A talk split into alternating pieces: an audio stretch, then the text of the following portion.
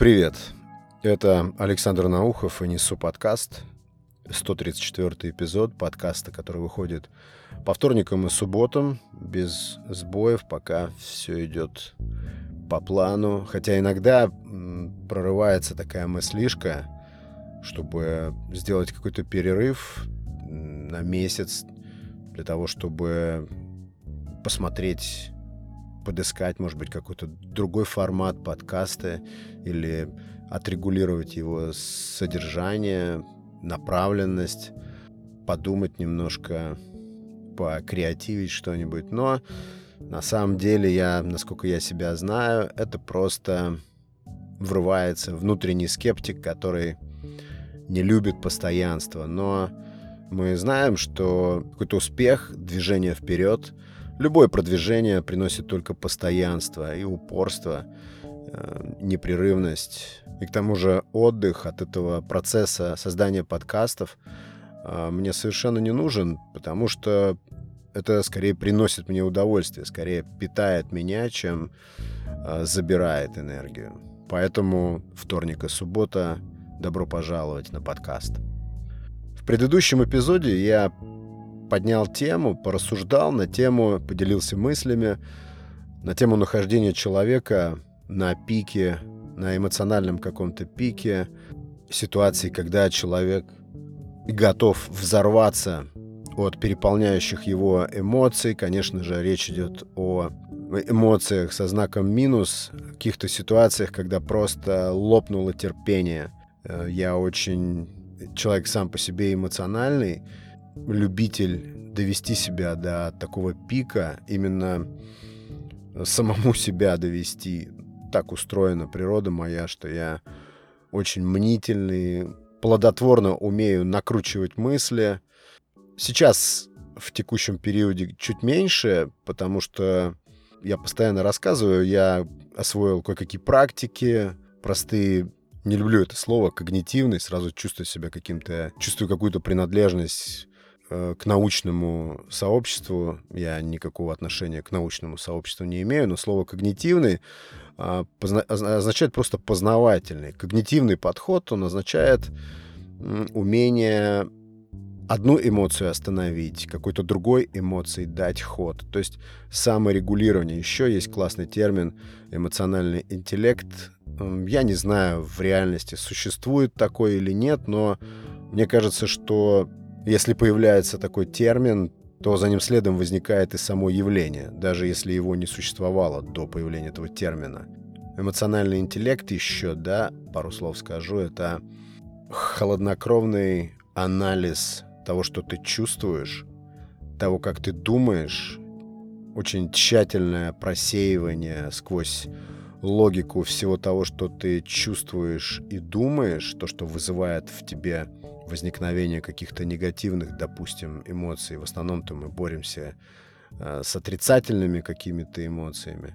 И вот этот эмоциональный интеллект помогает, подключая логику, остановить, допустим, течение каких-то пагубных мыслей. Это такая внутренняя работа, интересная.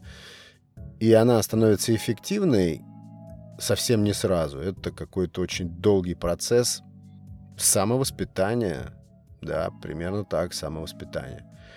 Так вот, э, на грани срыва вспомнил еще кучу историй, которые не успел никак и не смог запихнуть в предыдущий эпизод. Ну и бог с ним, эпизодов впереди еще много. И историй много, и всевозможных ситуаций, поэтому, поэтому я не сильно с этого расстроился. И я хочу сейчас выразить свою благодарность людям, которые откликнулись на мою просьбу в предыдущем эпизоде присылать свои какие-то истории, связанные с эмоциональным срывом. Я получил такие истории и слушал, и читал их с огромным интересом. Во-первых, спасибо, друзья, что вы делитесь. Это невероятное какое-то вызывает во мне приятное чувство связи между нами, во-первых, я делюсь тоже своими историями, хотя мне чаще всего это делать нелегко. Я делаю над собой усилия, потому что любая история, особенно какая-то а, душевная, внутренняя, ее выдача, она сопровождается как бы выходом из зоны комфорта, когда всегда проще молчать, всегда проще не сказать ничего, всегда проще оставить лист пустым. И гораздо сложнее действительно разделить то, что с тобой произошло, твою историю с кем-то еще, и поэтому я безмерно благодарен людям, которые мне прислали свои истории. Какие-то из них были смешные, какие-то ироничные, а какие-то просто разрывные. И одна из этих историй, я бы, конечно, о ней рассказал. Если этот человек позволит мне рассказать эту историю, я с удовольствием ее расскажу, потому что она мне лично напоминает кусок из какой-то хорошей кинодрамы, киноленты, э, и красивый, и драматичный, и отчаянный. Спасибо большое, друзья, за ваши истории. Я очень ценю то, что вы присылаете это. Какое такое качество требуется вам для того, чтобы поделиться со мной этими историями? Я не знаю, э, смелость или доверие. Спасибо вам в любом случае за проявление этого качества. Я очень, я очень это ценю. Это очень сильно питает меня как автора подкаста. И это создает такое приятное, какое-то редкое доверие между нами. Также огромное спасибо всем, кто жмет «Нравится». На всех площадках это очень здорово помогает двигать подкаст – Любая такая отметка продвигает его дальше, и, и о подкасте узнает все больше и большее количество людей. Это очень здорово. А вот вам небольшой литературный конкурс. Помните сказку Александра Пушкина о рыбаке и рыбке? Я вот хочу вас спросить. Только просьба не гуглить, не искать ответ. А может, его и нету даже, этого ответа. Это лично мое наблюдение и лично мой такой взгляд читателя на эту сказку. Совсем не обязательно ее перечитывать. Я знаю, что люди, которые слушают подкаст, это люди, которые читают. Это факт. Читают разную литературу, читают много, и мне хочется верить, я почти в этом уверен, что у слушателей моего подкаста книгочтение является, если не номер один развлечением, то точно в списке топ-5 я просто убежден. И эта история, ну, она нам всем известна с детства о рыбаке и рыбке. Трагикомедия, драмеди жесткая. И я хочу задать вот такой вопрос. Конкурс мой, ну как конкурс, просто интересно, вдруг какой-то возникнет интерактив. Мне просто интересно проэкспериментировать и в этом направлении тоже.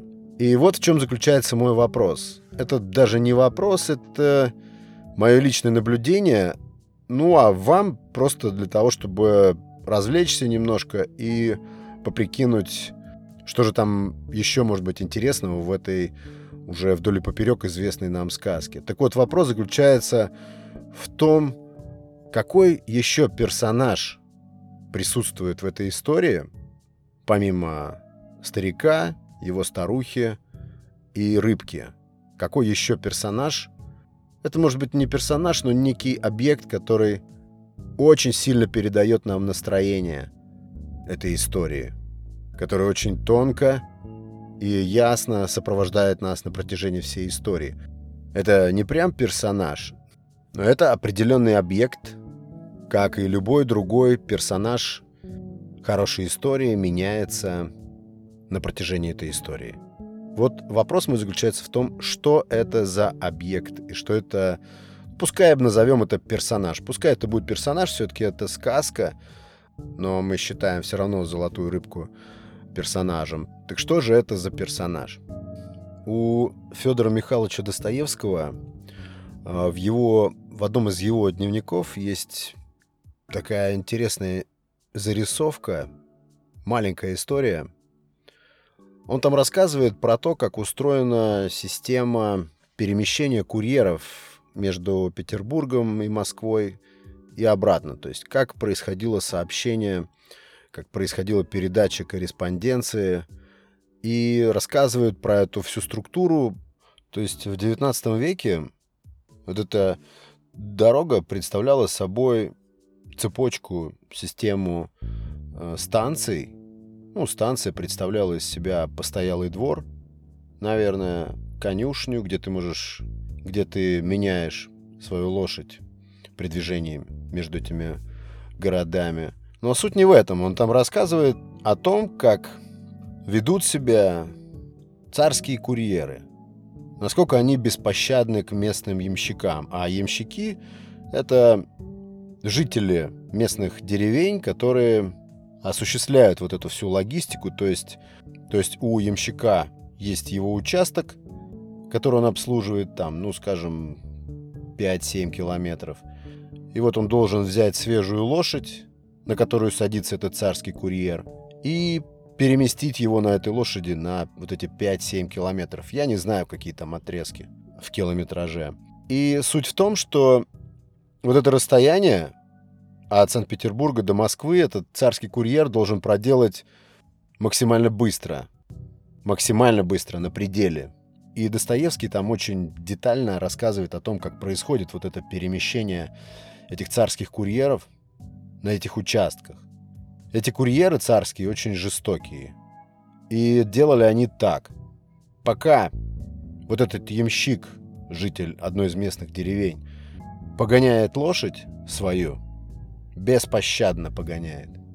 В этот же самый момент этот царский курьер кулаком, что есть мочи, бьет по затылку этого бедного ямщика-крестьянина. Но просто бьет, что есть мочи от души. Такое было представление у людей о том, что, ну, так ямщик будет ехать быстрее. Ямщик, конечно, гонит свою лошадь под страхом, я не знаю, под страхом смерти или под страхом того, что он лишится этой работы, этой должности. Я не могу сказать. Но выглядит это очень дико, со слов Достоевского. И следующий нюанс. Я не знаю, я хочу просто рассказать это как некий феномен, тоже какое-то интересное явление – Ямщик этот терпит невероятное унижение. И тут интересно вот что. Этот ямщик под ударами кулака вот этого курьера мчит через свою родную деревню. То есть дорога пролегает через ту деревню, где он живет. И он знает, что весь этот процесс будет наблюдать его жена, которая, которая может случайно увидеть этот вот в кавычках рабочий процесс для ямщика или, не знаю, может быть, специально выйдет понаблюдать, э, ну, что вряд ли, конечно, потому что сейчас расскажу, что происходит дальше. Дело все в том, что после того, как вот этот ямщик заканчивает свою работу, и, очевидно, он находится в каком-то крайне удрученном, униженном состоянии, тут э, по-другому не может быть, Достоевский там наводит как раз фокус на этот момент, что сразу вернувшись домой, он начинает избивать свою жену. Именно потому, что она была свидетелем того, как унижали его на вот этой вот его унылой, грустной, тяжелой и унизительной работе. То есть, проще говоря, он начинает отыгрываться на своей жене, испытав вот этот дикий стыд за то, что она видела его унижение – это интересный штрих, я считаю. Меня очень впечатлил этот кусок из э, дневников Достоевского. То есть, если, опять же, в предыдущем эпизоде я говорил, что агрессия — это нечто соприродное страху, ранее испытанному или испытанному накануне, или, может быть, даже когда-то очень давно в детстве испытанный страх э, подталкивает нас в каких-то моментах быть агрессивными. Именно агрессивными, не просто злыми. И не всегда мы можем отдавать отчет себе в том, что мы агрессивны именно потому, что испытали в какой-то подобной ситуации когда-то страх. Но я почему-то уверен, что между страхом и агрессией какая-то существует связь однозначно. Но из этого вот наблюдения, из этого куска из дневника Достоевского следует, что и стыд стыд, то есть э, ощущение унижения может быть причиной агрессии. Это тоже логично, потому что испытав унижение, что нам требуется? Нам требуется компенсация. Мы хотим хоть как-то восстановить, не знаю, достоинство или просто скомпенсировать вот этот глубокий эмоциональный провал. Честно говоря, прям отчетливо до конца не понимаю, зачем я поделился этим фрагментом, рассказом, пересказом этого фрагмента из дневника Достоевского, но я вижу его каким-то интересным, каким-то специфичным и важным. И вообще, если вас интересуют такие тончайшие наблюдения Федора Михайловича, то дневник писателя, так называется цикл его книг, трудов, где идет просто чисто, не знаю, блогинг того времени. Там очень много интересных вещей, очень много описательных таких моментов, очень много рассуждений на насущные проблемы того времени. Достоевский ходит по а, судам, присутствует на каких-то интересных заседаниях. Там тоже очень много подобной хроники. Мы просто не должны забывать, что Достоевский очень скрупулезен, когда дело касается внутреннего мира человека, мира ощущения, что он препарирует человека и раскладывает его внутренний мир до мельчайших деталей. Это то, почему стоит почитать дневники Достоевского. Они называются, повторюсь, «Дневник писателя» или как-то там или как-то зимние заметки о летних впечатлениях, я уже не помню, это было давно, и я тоже испытываю такое желание вернуться к этим рукописям. Очень интересную штуку узнал про изучение иностранных языков. Я продолжаю изучать английский, мне очень этот процесс нравится, это длится уже, ну, наверное, года четыре, я уже сбился, и мне нравится просто пребывать в этом процессе, это не какая-то учеба, которая выглядит как какое-то количество в день, я должен посвятить языку. Нет, это происходит постоянно. Это чтение статей, это просмотр каких-то материалов интересных на инглише.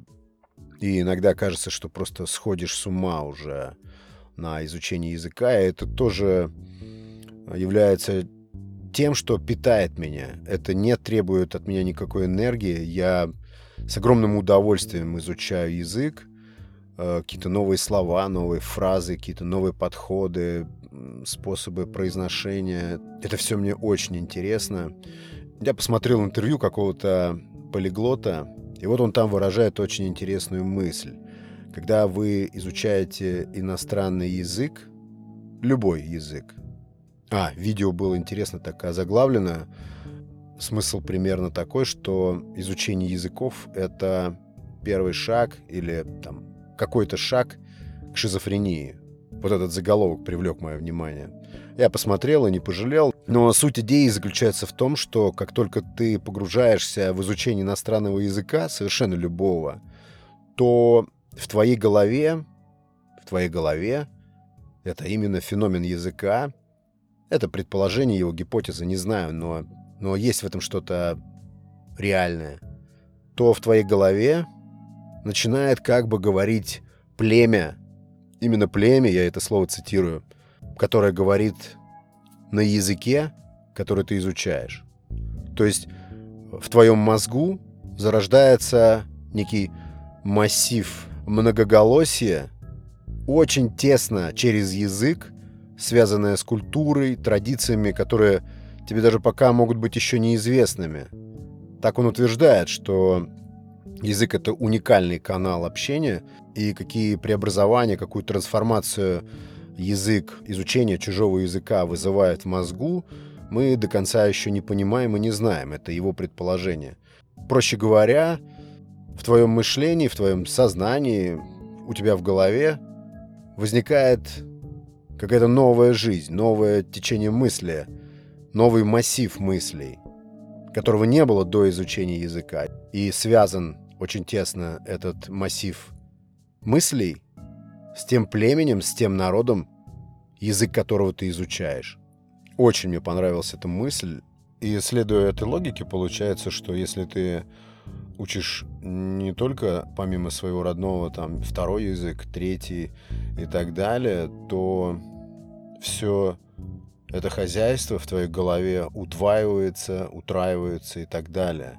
Но меня вообще не покидает мысль, что э, действительно, как говорят, что второй язык, вторая натура, Да, что с еще большим погружением в язык, а, в англоязычную культуру и, ну, в большей степени, да, в язык ты развиваешь в себе какое-то альтернативное «я», какого-то альтернативного себя.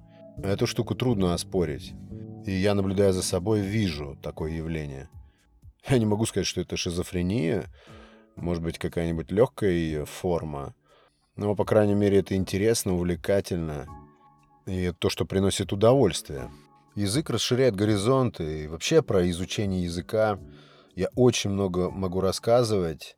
Я могу сделать целую, не знаю, целую серию эпизодов по поводу изучения того же английского языка, и я скажу вам, что мои методы изучения того же английского языка очень сильно отличаются, разнятся с э, традиционными какими-то такими лекалами изучения иностранного языка, но они от этого не менее эффективны, не менее продуктивны. Язык, ну, я больше всего говорю, конечно, про английский язык, потому что, э, допустим, идея изучить испанский у меня провалилась. Я взялся это делать. И я не знаю, то ли было недостаточно мотивации, я собрался изучить а, испанский через английский.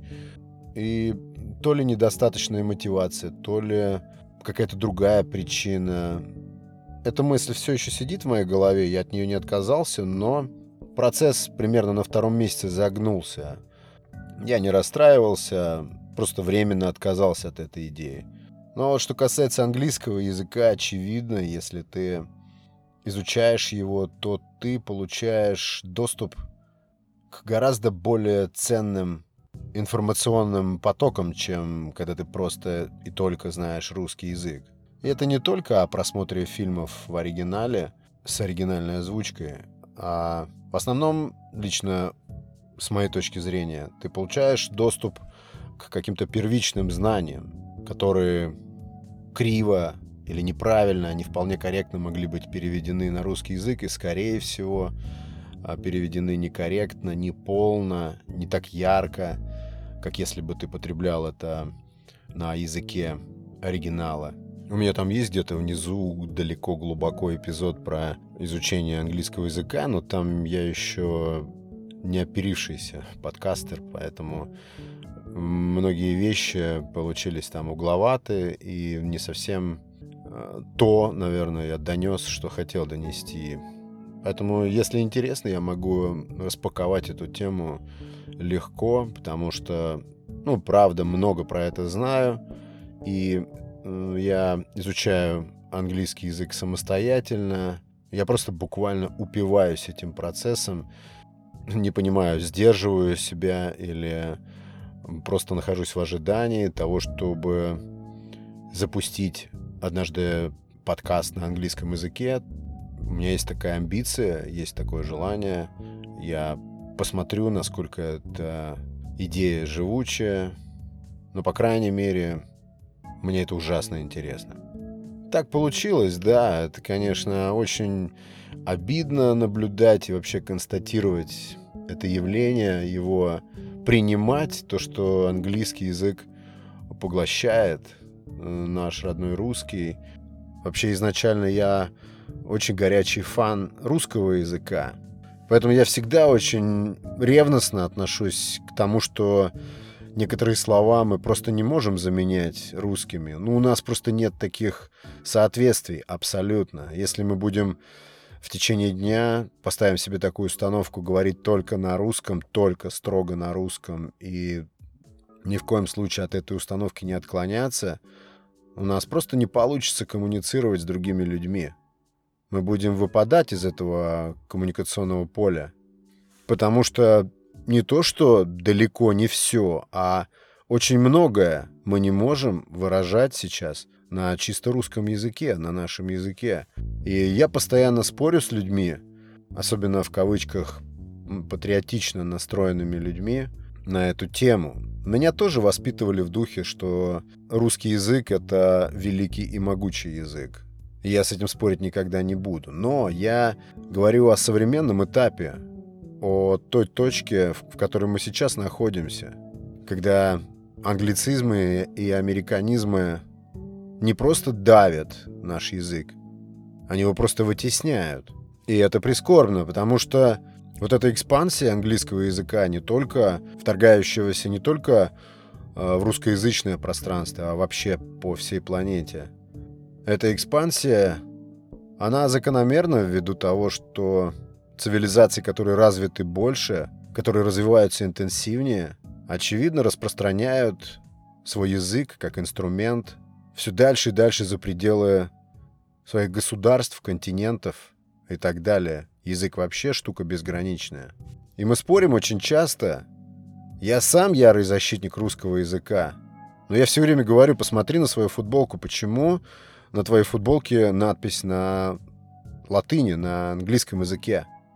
Люди смущаются, и им нечего ответить. Ну скажи, почему у тебя на футболке написано Лос-Анджелес, допустим, а не Саратов? Почему у тебя на футболке написано Брайтон-Бич, а не, допустим, Химкинское водохранилище? Ну почему? Вот простой вопрос. Люди теряются, люди тушуются, не понимают, э, что я имею в виду, а я имею в виду вот эту самую мягкую силу, которая распространяется всюду, без какого-то нажима, без давления. Поэтому мы носим футболки, носим одежду с прекрасными англоязычными принтами и никуда не можем от этого деться. Это, да, навязанная нам культура, распространяющаяся легко, красиво, спокойно, без нажима, повторюсь. Через язык, я говорю о языке. Через язык все это расходится. Почему весь мир знает районы Нью-Йорка, такие как Гарлем, тот же Брайтон-Бич или Бронкс, Бруклин, Манхэттен. Но никто в мире не знает районов Москвы, допустим, Гальянова или текстильщики. Странно очень представить себе футболку с надписью «Текстильщики» или «Солнцево». Все это происходит под мощным воздействием более развитой цивилизации, поэтому, конечно, мы здесь немножечко просаживаемся. И что тут спорить? Весь компьютерный мир, весь хай-тек, вся сфера IT — это англицизмы и американизмы. Это только англоязычная семантика — и если твоя деятельность хоть как-то касается чего-то передового, касается цифры, ты обязательно будешь хватать эти английские слова, и никуда тебе от этого не деться. Никуда тебе от этого не деться. Поэтому наша словесность в упадке — русская словесность. И все, что нам остается, это поднимать красивые словечки того же 19 века, как-то вкраплять их в современную речь, украшать ее этими словечками. Но все равно это выглядит как-то или смешно, или неправдоподобно. Не так свежо, не так резко, как те же англицизмы или американизмы, которые на самом деле являются современными терминами, способами выразить быстро, точно то, что ты думаешь, чувствуешь или делаешь. У меня есть целая коллекция английских слов, английских понятий, соответствий которых в русском языке, к сожалению, просто нет. Просто нет. Либо такой перевод, такая интерпретация будет э, крайне бедной, скудной. И я не знаю, почему так произошло. Но это факт. Это и не хорошо, и не плохо, и не грустно, и не весело. Это просто факт, это данность. Ничего ты с этим не сделаешь. Я думаю, что тем, кто очень сильно парится, кого очень сильно беспокоит та ситуация, когда английский язык поглощает великий и могучий русский, я бы порекомендовал не переживать особо. Потому что сейчас как-то все становится комбинированным. Вот все становится комбинированным и размываются границы.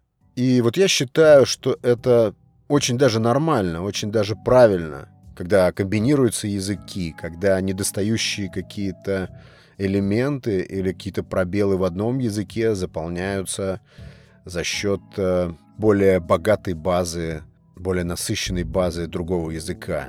Я думаю, что это очень даже здорово. Это совсем не то, на чем нужно прям очень сильно зацикливаться.